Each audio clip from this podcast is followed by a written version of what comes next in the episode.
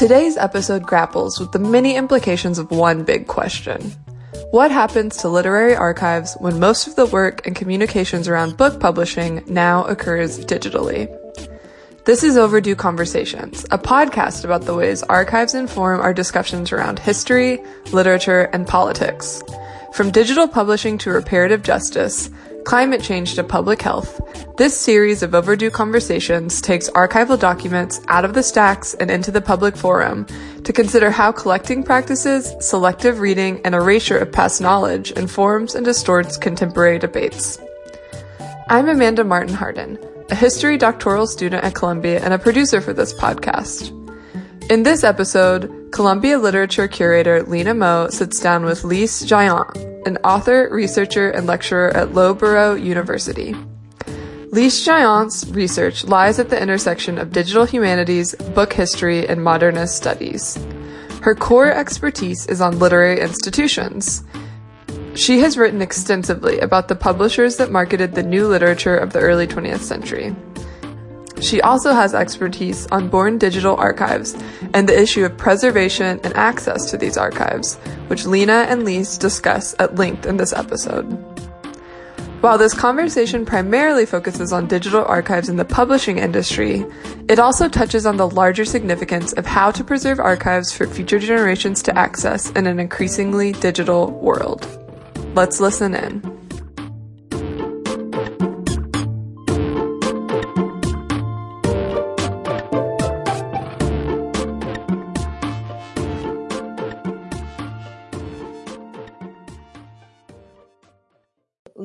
Jaillant, thank you so much for joining me today on the podcast.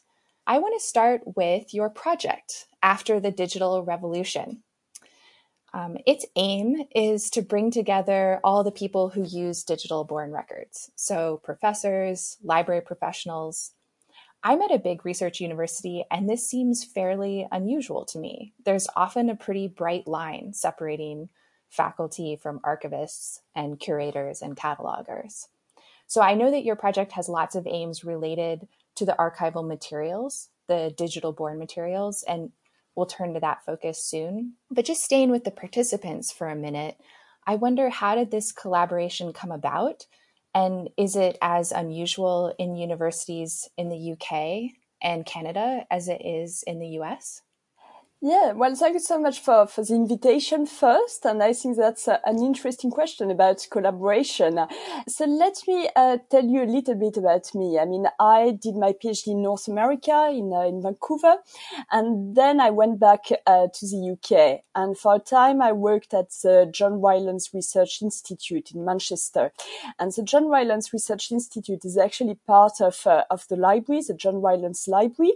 So it's a big research uh, library. And at that time, I started becoming increasingly interested in uh, digital archives. So I worked a lot with archivists, you know, um, I discovered the Carcanet Press email preservation project. Carcanet Press is a poetry publisher based in Manchester, quite a large poetry publisher. And this, uh, this preservation project is really about preserving email archives. And it started in 2012 uh, until 2014. 2014, and it uh, resulted in the rescue and preservation of a lot of emails, a total of 215,000 emails and 65,000 attachments. So I was really fascinated by this project. And at that time, I started uh, working very closely with archivists. Um, so I'm a literary scholar by training, but of course, you know, I've been doing quite a lot of archival work uh, in paper archives for many, many years, uh, including at Columbia University, by the way. Um, and, and yes, I started working working very closely with uh, with archivists, you know, uh, paying attention to those new materials like email archives, you know, uh, newborn digital archives, and that was really the start of my uh, after the digital Re- revolution project, which started in 2017. So I've been working with uh, with archivists for many years now. Um, I'm also working with computer scientists at the moment on two new projects. so I think going back to your question about collaboration, you know, this is extremely important for humanities scholars like myself to build those collaborations and really to be able to work with a, a lot of different people, you know, from different backgrounds in order to be able to sort of sort out these big issues. So I mentioned the issue of uh, email archives, and I'm sure we, uh, we, we are going to talk about this during this interview. So, when you mentioned the Carcanet project, uh, you said that part of the mission is about rescuing the emails. And I think that that vo- vocabulary seems central to digital projects right now. Underlying that vocabulary is the fear that digital documents are in danger of being lost, and that literary scholars who rely on the traces left by writers, including drafts and correspondence, are bound to be disappointed in the future. And humans in general aren't very good at thinking about future generations, but one could argue that archivists are in the business of doing just that. So, can you describe how digital documents might disappear? Yeah, absolutely. So if we go back a little bit in time, we see that very few people cared about the preservation of uh, digital documents before the 1990s. I mean, paper remains the most widespread medium of communication, um, and archivists were mostly concerned about preserving those paper records. And of course, once you've preserved the, the records, you also need to catalog them and to make them more accessible. So the most uh, pressing concern was not digital documents, but the huge amount of paper records that were uncatalogued, um, difficult to find, difficult to access, really. Uh, that really changed from the 1990s because the, the archival community started seeing uh, digital documents as endangered records, you know, as records that could uh, disappear.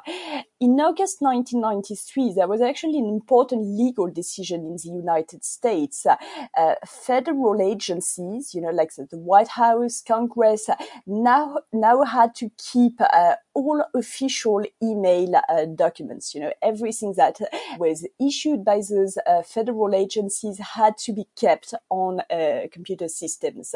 So it was not enough to print those messages, you know, out to paper. The hard copies often lacked important information about the context, for example, the sender, the, the, the person to, to which the email was sent, and also the time of transmission. So electronic versions had to be retained to, to satisfy those record keeping requirements.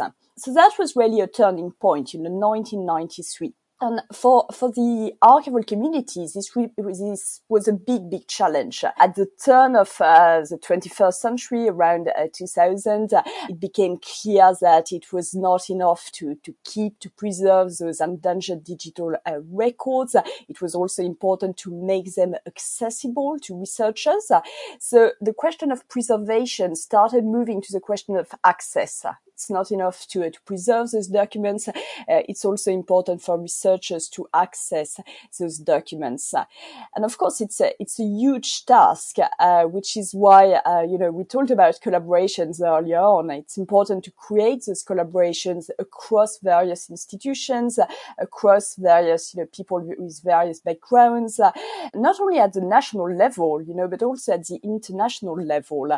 And I'm sure you're, you're familiar with the digital preservation Coalition, the DPC, uh, which was actually created in 2002. And um, initially, it was a partnership between several agencies in the UK and Ireland. And since uh, its creation in 2002, it has become uh, an international organization, you know, with members uh, in the States, in Australia, in continental Europe, uh, elsewhere. And it's really an organization for, for digital archivists and for, for the people who are interested in digital preservation. So nearly 20 years later, after the creation of the Digital Preservation Coalition, the issue is not so much about preservation. Uh, it's, uh, you know, it's very much about access And one important thing as well is that many documents do not end up in the archive. So at the time when everyone was sending letters, uh, it was common practice to preserve the letters that you received. And we think we are doing the same with emails when we keep everything in our email boxes.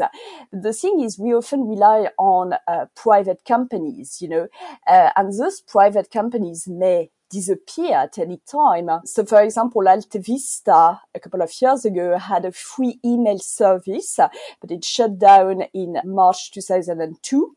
And at that time, you know, when AltaVista shut down, they had uh, 200,000 active email accounts on the platform.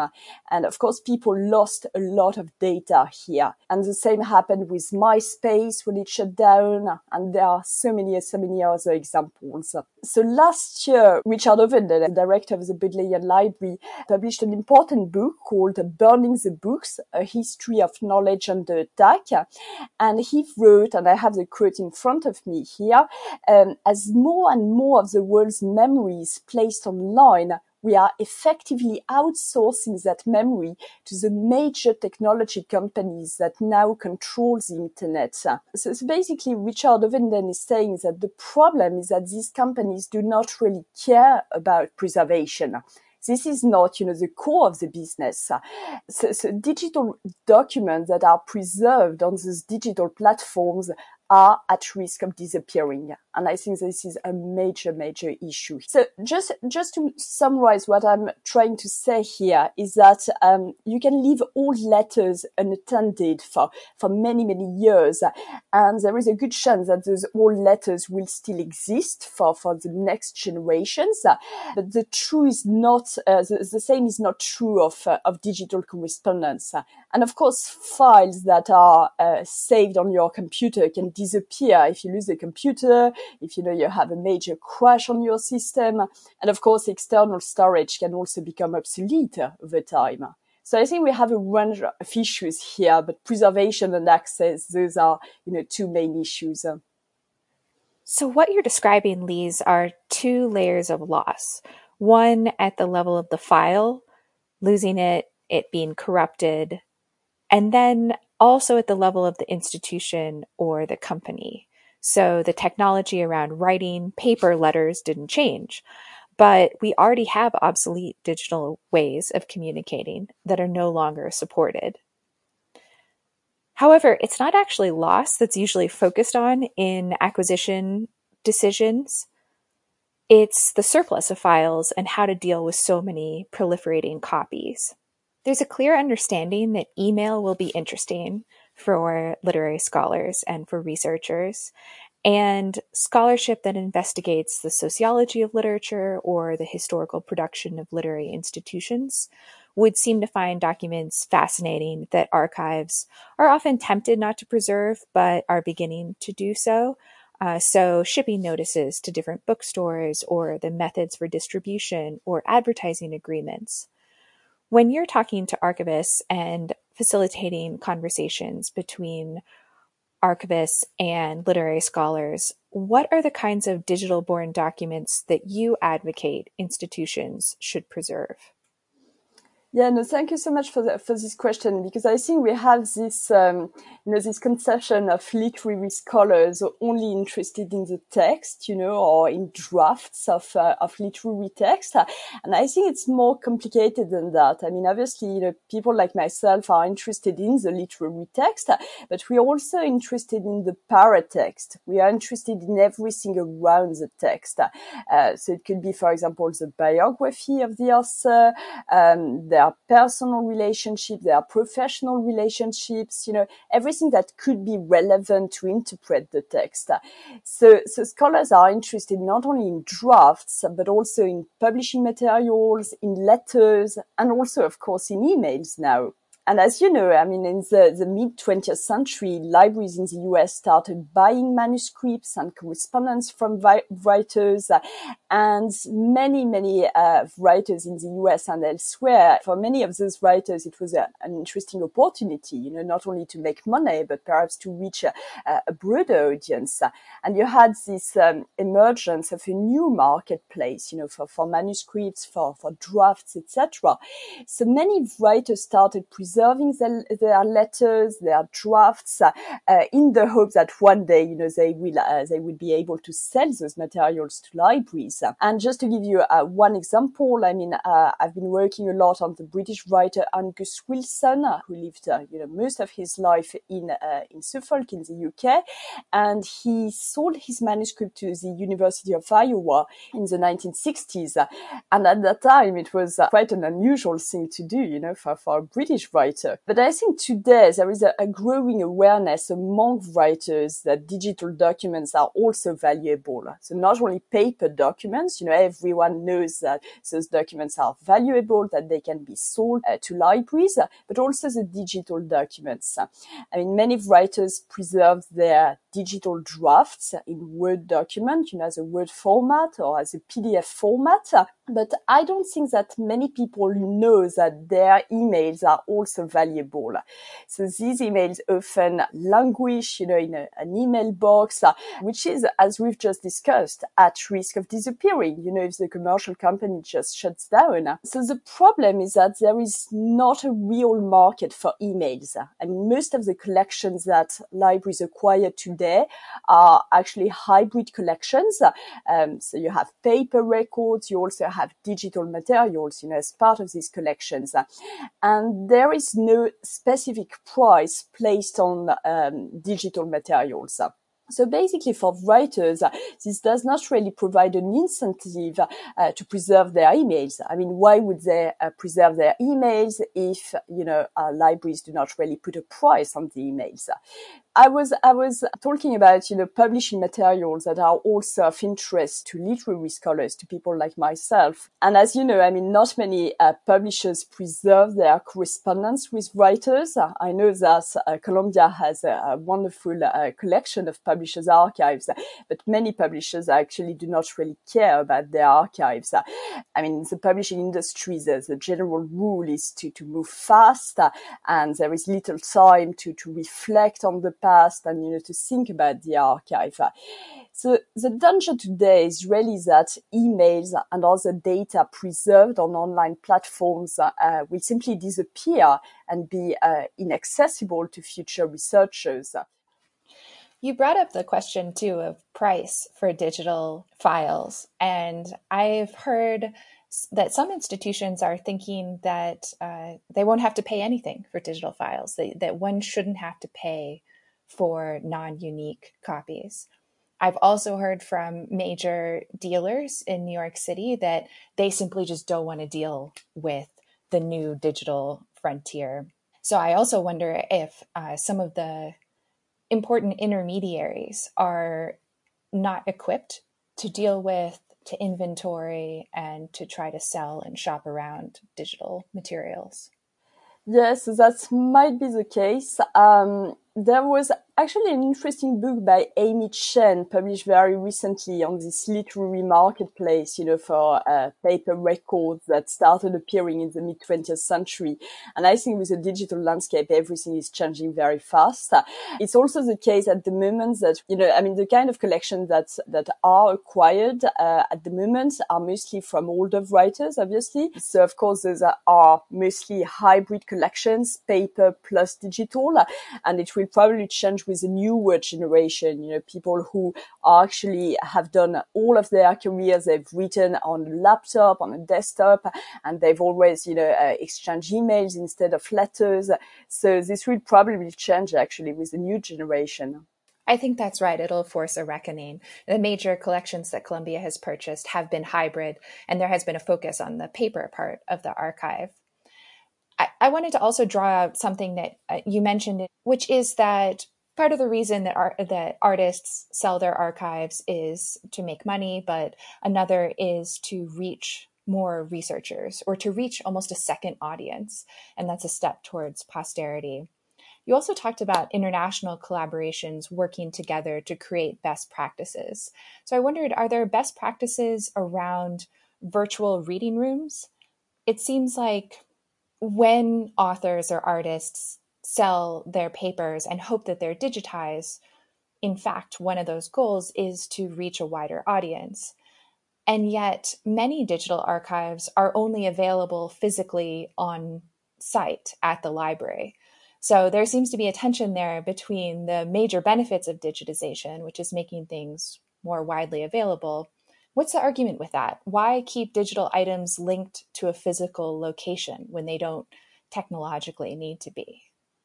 Well, at the moment, as you know, it's often um, necessary to travel to archival collections to to look at born digital records, and of course, those born digital records could be easily made accessible online, and uh, most libraries do not do that at the moment. So let's take a particular example. I mean, the, the, example of the archive of the British writer Ian McEwan. So it's actually at the Harry Ransom Center in, uh, in Austin, in Texas.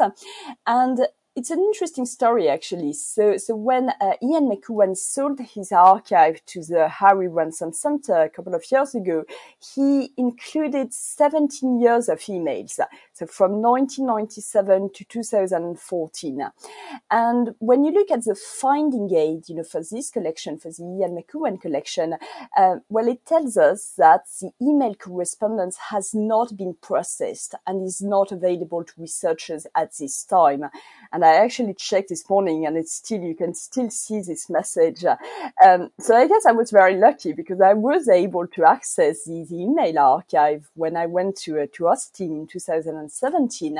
I mean, the reading room staff was very helpful. They uh, prepared a selection of emails based on the keywords that I had given them.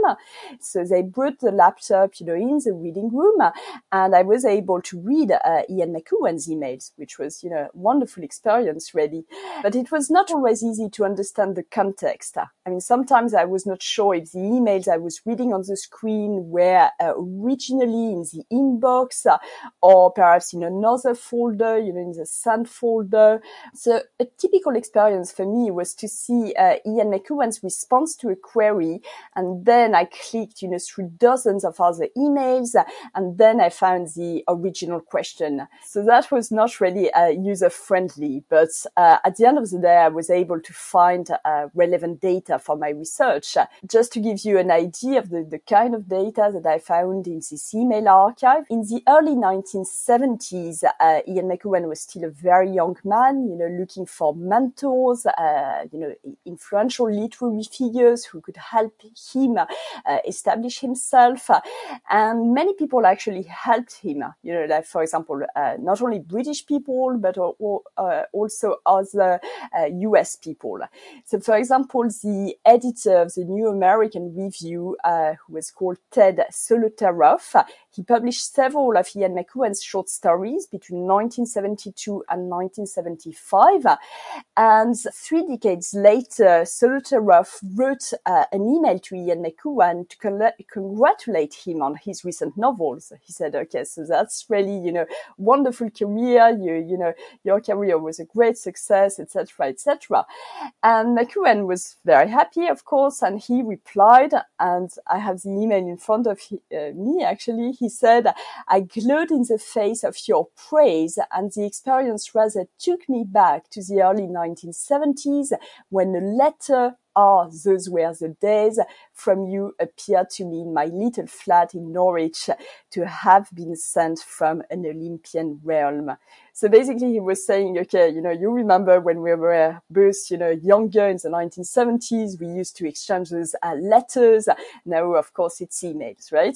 So that's, uh, so that was quite a, you know, reflection on the mediums that they used to, uh, to, to correspond and to create those relationships, which are, of course, extremely important important for writers and, you know, to really get, uh, get established. So I actually use this quotation in my monograph on uh, history of creative writing programs. And the monograph is going to be published very soon with Oxford University Press. So I actually uh, use this data, you know, for my research.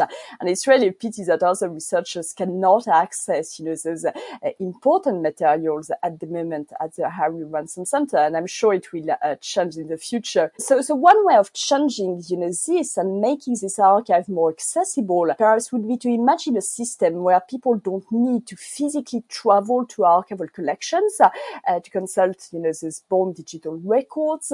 so we could imagine a system where researchers would provide an ID document like a passport, uh, perhaps a letter of recommendation, and then they would be allowed to log in and access the born digital records. And I would say, so you mentioned virtual uh, reading rooms, so that would be a system that could be designed to make those archives more more accessible. And I would really say that archives are not meant to be locked. You know, they are meant to to be used by not only by researchers but also by a wide range of users, including people who cannot physically travel to repositories.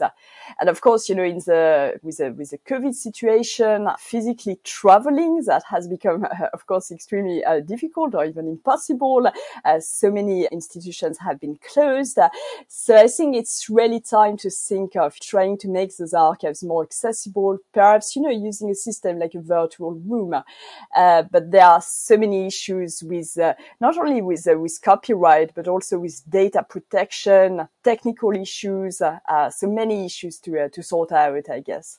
The Ransom Center is an interesting example. It's so far from McEwan's home.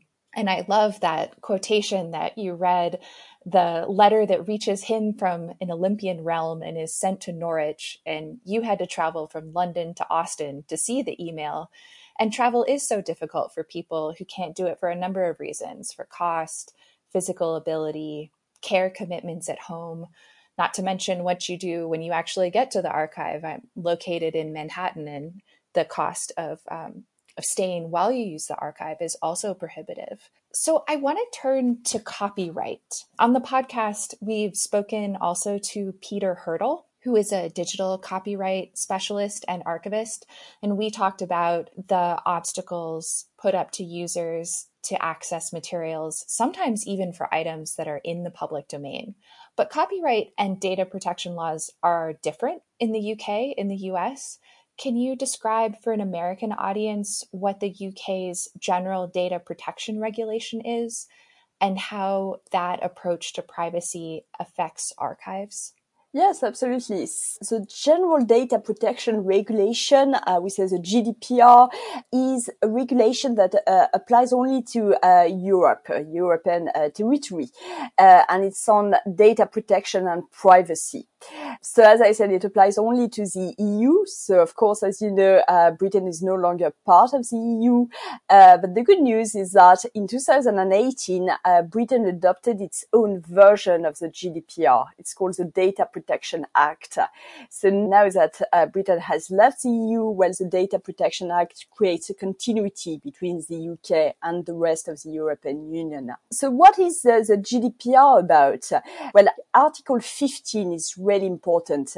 I mean, it gives people the right to access their personal data and information, and also it gives them um, some some control uh, about how this personal data is being processed. But it's really about access to personal data. So the, both the GDPR and the Data Protection Act in Britain puts a lot of emphasis on the documentation that needs to be kept and also on the right of individuals to, to access their data, to rectify their data, and also to erase their data. So as you can imagine, for um, archival institutions, this creates um, so some issues because, okay, on the one side, they need to respect uh, this uh, need of individual to, uh, to be able to access, rectify and erase their data.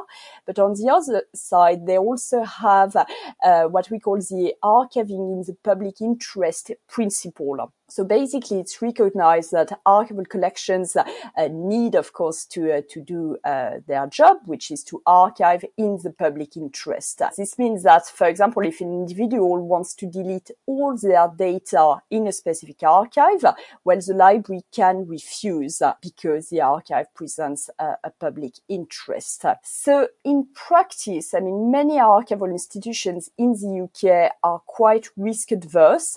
They prefer to close down entire collections rather than give access to records that could be potentially problematic. And I should say, because I've worked uh, both, both in um, UK collections and also uh, in US collections, in the US, it's generally much easier to get access to archives. So what happens is that American archivists will uh, often bring you a bunch of documents. and if you find anything sensitive, of course, you know, you're expected to ask for permissions before publishing this information or even not, uh, of course, uh, avoiding publication, of course. So I should say that sometimes it's still not easy to get access to certain archives in the US. I, I mean, I mentioned the uh, Ian McEwan archive. Um, the email archive is close to researchers and it's in Austin, in Texas. Um, so even when an institution wants to share those digital files, uh, it cannot put everything online. So, so I would say that few institutions have solved all the issues related to digital archives, including technical issues, uh, also how to design an interface which would make it easy for researchers to consult those documents. Even researchers who are not very uh, tech savvy, who are not very uh, familiar with uh, complex technical interfaces. I think it's important again to think about access and access to a wide range of users. So not only researchers, but also people, you know, for example, people who are doing uh, research on their family, who are perhaps, you know, who don't have this kind of professional trainings that academic researchers have. Absolutely. I, I want to turn back to the the tech savvy qualifications in a minute. But earlier you mentioned the Carcanet publisher in Manchester. And as I understand it from reading your work, this is both a case of technical triumph and frustration because it remains closed to users. Can you talk about what you know about the archive and how it's being preserved for future use and why researchers can't use it now? Is that related to the GDPR? Yeah, so I should say, uh, first, your pronunciation of carcanet is perfect. It's a carcanet, so it means a, a necklace, uh, usually of uh, gold or set with jewels. And perhaps to, to give a little bit of context to, uh, to people who will listen to this podcast, I mean, the, the word carcanet was chosen in 1962 when you had this uh, group of students who set up a magazine between Oxford and Cambridge. And Michael Schmidt, who was a, a young student at Oxford, Oxford uh, took over the magazine in 1967. So he was still uh, an Oxford student. and then he decided to create his own company. So in 1969, so based, based on this literary magazine and it became uh, quite, quite, um, you know, major publishing company. And it has been publishing poetry for, for the past 50 years. So what's happening with the Carcanet archive? It was acquired uh, by the John Rylands Library in the late late 1970s. And they still receive some documents on an ongoing basis. I mean, every year, you know, they receive new materials. And of course, many of these new materials are digital now. So it's, I mean, a fascinating archive, quite a large archive, but it's also a bit frustrating because it's difficult to access those materials, especially the, the newer uh, materials. And there, there are many issues. I mean, we mentioned uh, copyright issues. We mentioned the GDPR. Uh, technical issues are, you know, not a problem, of course. So I would say that, you know, the, the John Rylands Library is not unique here. I mean, uh, lots of UK libraries have exactly the same problem with access. And of course, you know, in the US, that's, uh, that's the same thing as well, even though Uh, you don't have the GDPR there. But I mean, if we take the example of the, the British Library, which is of course, you know, a major institution, I mean, it's still not easy for, for users to access born digital collections at the British Library. And I mean, the main problem is that born digital records are not always listed on the catalog and finding aids. So, so people don't know about those collections. Let me take an example. I mean, the example of the Will Self archive. Will Self is a contemporary writer. He's based in London and the British Library bought his collection a couple of years ago. So if you look at the finding aid for the Will Self collection, you will see it's called Will Self Personal and Literary Papers. So basically, when you download the finding aid, well, there are absolutely no mention of born digital records. I mean, you wouldn't know that the British Library has any born digital records. It's really presented as a paper collection, as a traditional uh, paper collection. But in fact, I did some, um, you know, digging around and I discovered that when the British Library uh, bought the collection a couple of years ago, they presented it as a hybrid collection. So it contains both paper records and born digital records. And in particular, the collection includes the, the hard drive of Will Self, uh, the computer hard drive. So, uh, so they have uh, manuscript drafts. They have approximately 100,000 emails. So quite a, a large number of emails. They also have a lot of files that have not been entirely identified or mined. So for example, they have downloads of his iTunes. So quite a lot of interesting materials here for, for researchers. So again, the problem is that users of this archive do not even know that the British Library has these materials. So, so my uh, suggestion as a literary scholar would be to, to be more transparent and perhaps to include more details about those born digital collections, even though, you know, the issue of access might still be, you know, a big problem in the, in the next few years.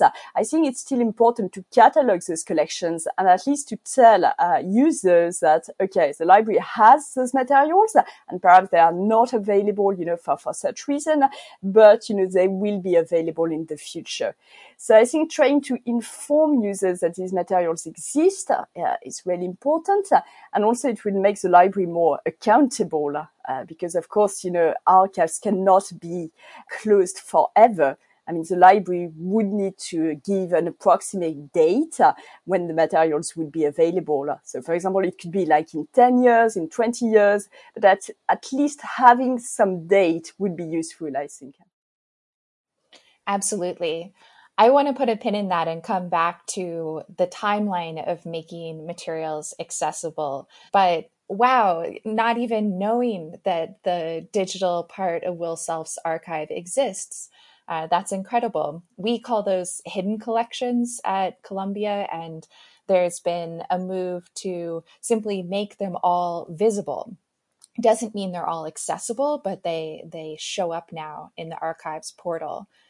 Um, you you highlight also some, I think, exciting opportunities with digital archives. The iTunes library that's really interesting.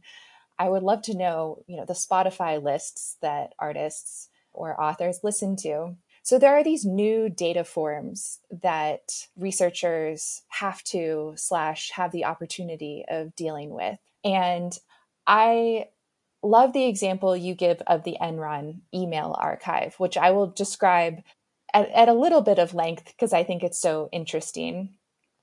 So, if you want to keyword search those emails for incriminating evidence, say about expunging records, looking for the words delete or erase wouldn't work, right? Because they had used an internal language to describe and disguise their actions.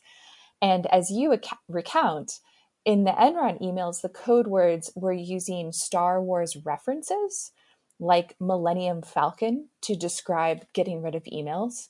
So in that case, you would have to either read the emails in an analog fashion all the way through and notice the strangeness of the language and decode it or you would have to use some other tool altogether.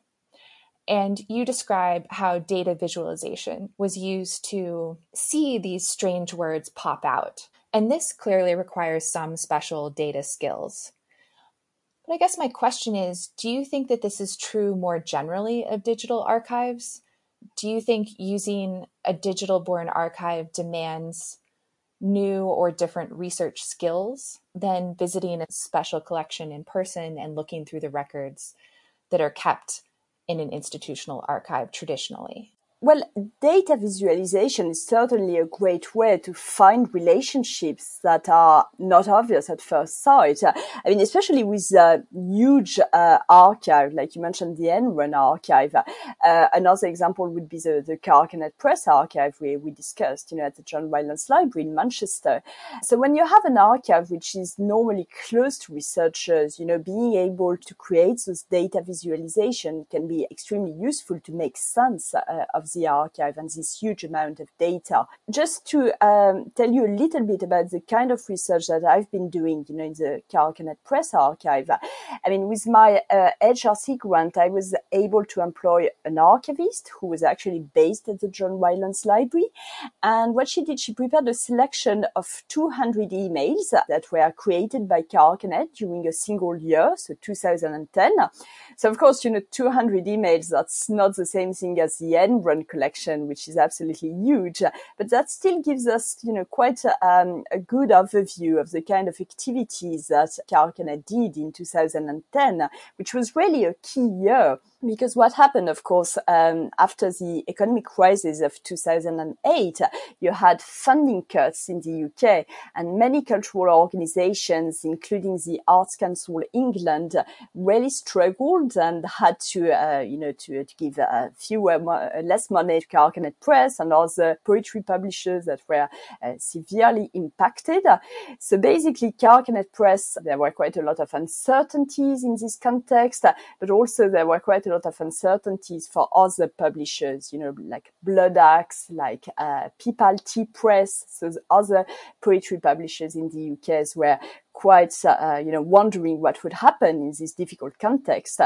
So what I, I, I, did really, I looked at this selection of emails and I found that there were a frequent correspondence between Michael Schmidt, you know, the founder and managing director of Carcanet and those independent presses. So I mentioned Bloodaxe, you know, uh, Peepal Tree Press is another one. So what I did, I used Gephi to create those network visualizations. Um, so I had nodes and I had what I did for each node, uh, the color represents gender, and then the size is proportionate to email exchanges. So it's difficult to, to explain uh, without showing what the visualization uh, looks like, but really what you can imagine is that Michael Schmidt is at the center of this visualization, and he's exchanging emails with uh, uh, a lot of older uh, male publishers, like for example Jeremy Poynting, who was born in 1946, who's a founder of Peepal Tree Press, also with uh, Neil Astley, who was born in 1953, who founded Bloodaxe in 1982. So he's very much, you know, in, in touch with this network of all the male publishers. So what I really show, you know, in my re- research is that leadership and management responsibilities are often in the hand of those male publishers, while women often occupy, you know, uh, less prominent roles in the publishing industry. But I think it would be a bit simplistic to present women as marginalized and men as uh, literary insiders. I mean, it's a little bit more complicated than that, because as I mentioned, Carcanet is based in Manchester. Bloodaxe Books and uh, Peepal Tree Press are based in Newcastle and Leeds, respectively. So basically, they are far from London, far from traditional literary centers. And what's important here is that the funders, uh, the funders of this press often have this discourse, you know, insisting on the, on their marginalized geographical location, you know, saying, okay, we are based in Manchester, we are based in Newcastle or Leeds. That's not the same thing as London.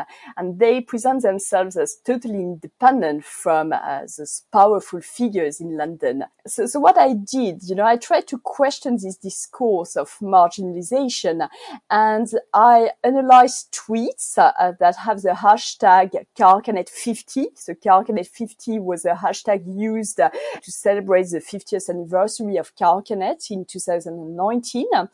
And what I showed, you know, looking at those tweets is that you have close links between between London-based literary figures and those literary figures based in Manchester, in Leeds, in Newcastle, etc. And I used Twitter profiles and other publicly available data. And I also added a location associated with each account that used this hashtag, you know, Carcanet50.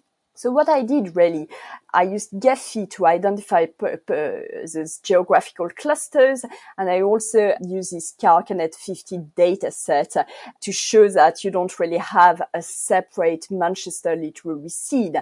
It's rather, you know, an interconnection between London and Manchester. So I think it was really interesting to compare, you know, my selection of emails from 2010. So as I said, it was only uh, 200 emails, and also the Carcanet 50 data set from 2019 because it shows um, you know the potential for linked open data for research. And i think that archival emails could be enriched with those various sources you know including twitter accounts.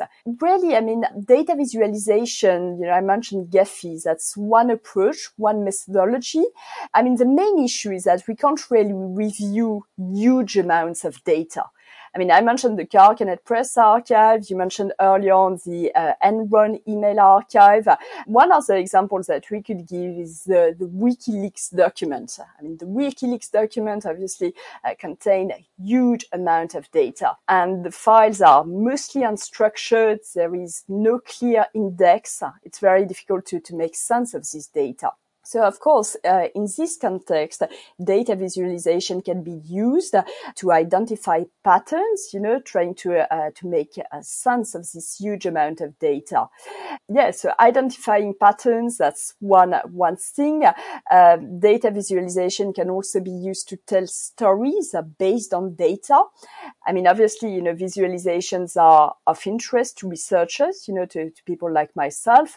Um, they are also of interest to, uh, to private companies and even to, to policymakers. I mean, I know that Harvard, for example, has a project called um, the Atlas of Economic Complexity, and it's an open access tool, extremely useful tool that offers visualization uh, to understand growth opportunities in specific countries. Like, for example, you type France and you have, you know, some data, the data visualization on the growth opportunities for, for France, for, you know, this particular country. So again, I think it's a, it's a good example of an open access tool, which is quite uh, easy to use, you know, easy to uh, manipulate. And I think visualizations can be applied to a wide range of sectors, but they can also be used to create links between several disciplines. And it's the same with artificial intelligence and machine learning, you know, another advanced technique that we could use, you know, to, to make sense of this huge amount of data. And I mean, like uh, data visualizations, artificial intelligence can be used to create those links between various disciplines. So, so just to, to sum up and to, to conclude on this, I mean, I was trained as a literary scholar, but increasingly I work with computer scientists, you know, people who are real specialists of artificial intelligence and machine learning.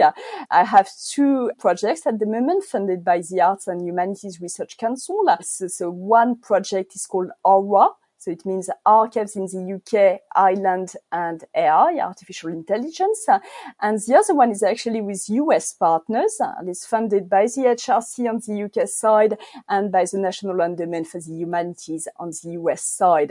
And it's called AI for Cultural Organizations. So we are going to look at artificial intelligence applied to those, you know, huge amounts of data. And the project is, has just started actually just last month and we are going to organize a series of workshops, a series of case studies. It's a very, very exciting uh, project, I think. And, you know, there are so many, so many uh, methodologies that we could explore uh, to make sense of this huge amount of data. So that's a very exciting moment, I think. We were talking about how archives remain closed to researchers for privacy and copyright and logistical reasons. Since data visualizations can be used to quote unquote read materials by feeding them through an algorithm, could they be applied to closed collections? That is, could you imagine a research pathway being developed with archival institutions in which distant reading practices are applied to collections that are closed, say for 25 years or 50 years, or the duration of a researcher's lifetime? I think it's uh, yeah, it's a, bit complicated because, of course, you know, I mean, with my selection of 200 uh, emails, of course, I was able to read those emails, so to do close reading, and also to do this form of distant reading, you know, with data visualization. So I was able to combine close and distant reading, you know, to use uh, the well-known phrase of Franco Moretti. But in the case of archives that are totally close researchers, access to data remains an issue because of course you cannot do data visualization if you don't have access to any kind of data. So I think at the moment, you know, a lot of archival collections are a bit risk adverse and they prefer to close entire collections, even if sometimes they could give access to metadata, for example. I mean, sometimes the metadata I mean, it may contain sensitive information, but lots of the time, you know, the metadata is not sensitive. So giving access to some forms of data, if it, even if it's not, you know, the entire text would still be useful for researchers. So Lise, not to put you on the spot, but as somebody who thinks a lot about accessibility and also uses archives yourself, do you think that an open date should be part of purchase plans? That is, there are a lot of wealthy institutions that tend to edge out smaller institutions in purchasing important collections, but making accessibility a necessary part of purchasing collections that have importance to the broader public might be a way of evening the playing field. Do you think that having an open date should be part of purchase plans? Yes, I think that's important to give an approximate date when uh, libraries and archival collections buy, acquire archives, because at the end of the day, I mean, those collections are have to be opened at some point. There's no point, you know, buying a collection and keeping it locked, you know, for uh, for for ages, and nobody knows when it's going to open. So at least, you know, having I understand that you know sometimes there are course, sensitivity issues. It can be extremely complicated with donors, etc. Uh, but at least having a specific date when the collection will be accessible would be, uh, you know, of great help for researchers and other users as well and would fulfill the fulfill the public commitment to stewarding these archives for the public and for the future. Absolutely. Absolutely. So Lise, this has been a fascinating conversation for me. And I want to ask you one question to close, which is what do you foresee will be some of the most important digital archives that will be preserved in the coming decades? And perhaps what do you see as some of the most troublesome digital archives being captured? So, I talked a lot about email archives in this interview because they are tricky for, for many reasons, including at the preservation level. I mean, it's easy to turn an email into a PDF format, but it's much more complicated to preserve a thread of emails, you know, with all the metadata associated with emails. So when we consider the huge amounts of emails that people send, I mean, the issue of preservation become particularly complicated. But of course, you know, this issue of preservation preservation is complicated, but it's less complicated than the issue of access. Because as we've seen, you know, there are so many issues with uh, data protection, copyright, technical issues that explain why these uh, email collections are not accessible most of the time. So the, the big problem, of course, is that email contain invaluable uh, information. You know, emails are extremely precious, which is why they can be so controversial. I mean, uh, of course, we have email scandals uh, that come uh, in the news on regular basis. Uh, in the US, you had the scandal of Hillary Clinton's emails uh, in 2017. There are, of course, many other examples of email scandals, you know, in the past few years. So I think that we have methods today, you know, to identify sens- uh, sensitive documents, you know, problematic documents in email archives. I mean, it's called sensitivity review and artificial intelligence can be uh, used to identify sensitive information. And also, of course, you know, once you've identified sensitive information, you can uh, put them aside and improving access to information which is not sensitive, which is not confidential. So even, I mean, you asked a question about troublesome archive or, you know, archives that are a bit problematic. Well, even the most problematic archives could be made accessible using uh, innovative methodologies uh, such as artificial intelligence. And there are, of course, you know, uh, many other uh, techniques and approaches that could be used. So as I said, you know, it's a, an exciting time for literary scholars to do research and also to create those collaborations with, uh, with archivists, with computer scientists, with other people from various backgrounds. Thank you so much, Lise. This was a real pleasure. Thank you for the interview. Thank you so much.